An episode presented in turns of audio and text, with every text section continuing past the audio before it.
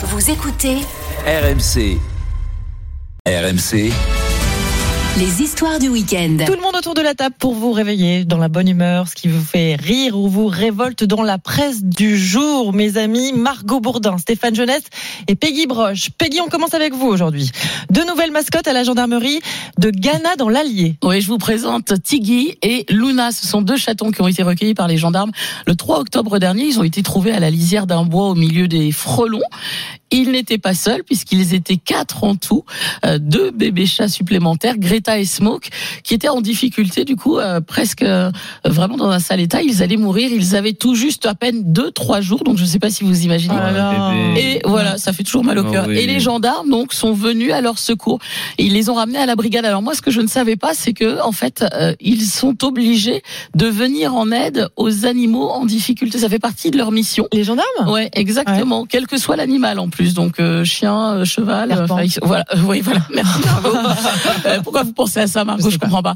Tout cela, dans une certaine mesure, évidemment, il n'est pas question que ça devienne un refuge pour Oui. animaux. Euh, et euh, il n'y avait pas la maman. Du coup, il a fallu les nourrir ces petits chatons. Et à cet âge-là, eh ben, on commence pas par des croquettes. Vous avez déjà eu un chat, Anaïs?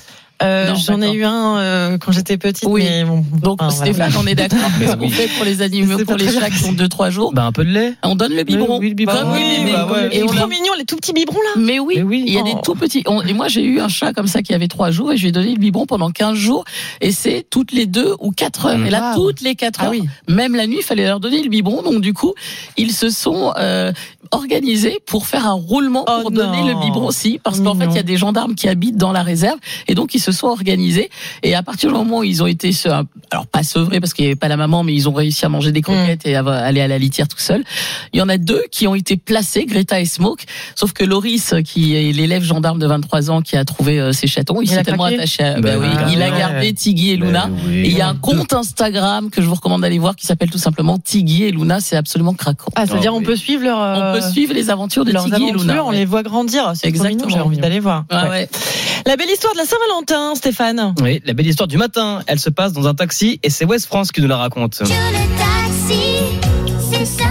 C'était mercredi, jour de la Saint-Valentin, effectivement à Nantes. Les chauffeurs de taxi qui sont en grève ce jour-là, ils bloquent les accès à l'aéroport. Résultat, beaucoup de voyageurs loupent leur vol et parmi ces voyageurs concernés, il y avait une bonne sœur. Cette bonne sœur devait aller en urgence à Toulouse pour se faire prélever un rein afin de le donner à son frère qui attendait une greffe. Mais voilà, à cause des embouteillages et des opérations escargots des taxis, eh bien, elle n'a pas pu embarquer, elle n'a pas pu prendre son vol pour aller à Toulouse.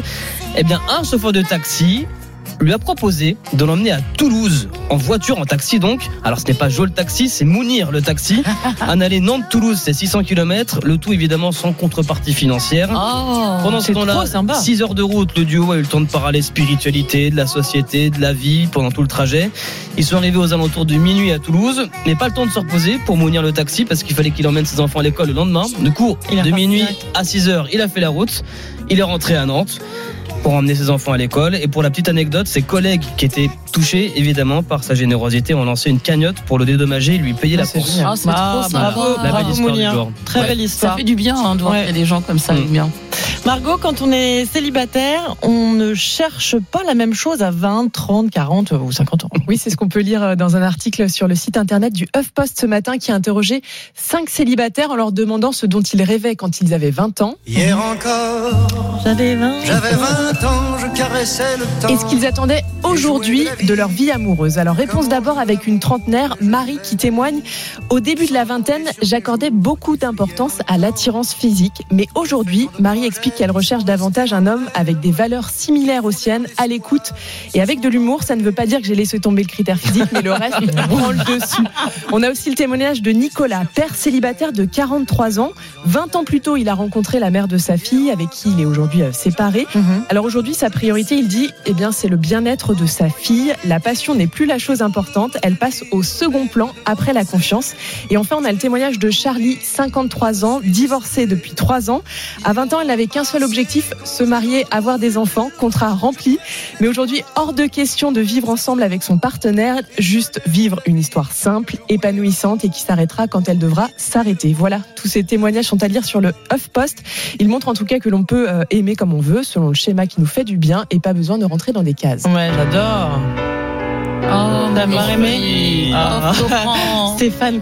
Ah, C'est mon génial. Florent qui m'a offert un bouquet de fleurs pour Ah la ouais, Saint-Valentin. ah oui, c'est vrai. Vous vous souvenez Ouais, moi je m'en fiche, j'ai Mario qui m'a offert un bouquet de fleurs pour la Saint-Valentin. Ouais, Alors je suis désolée, mais euh, c'est pas mal aussi. hein.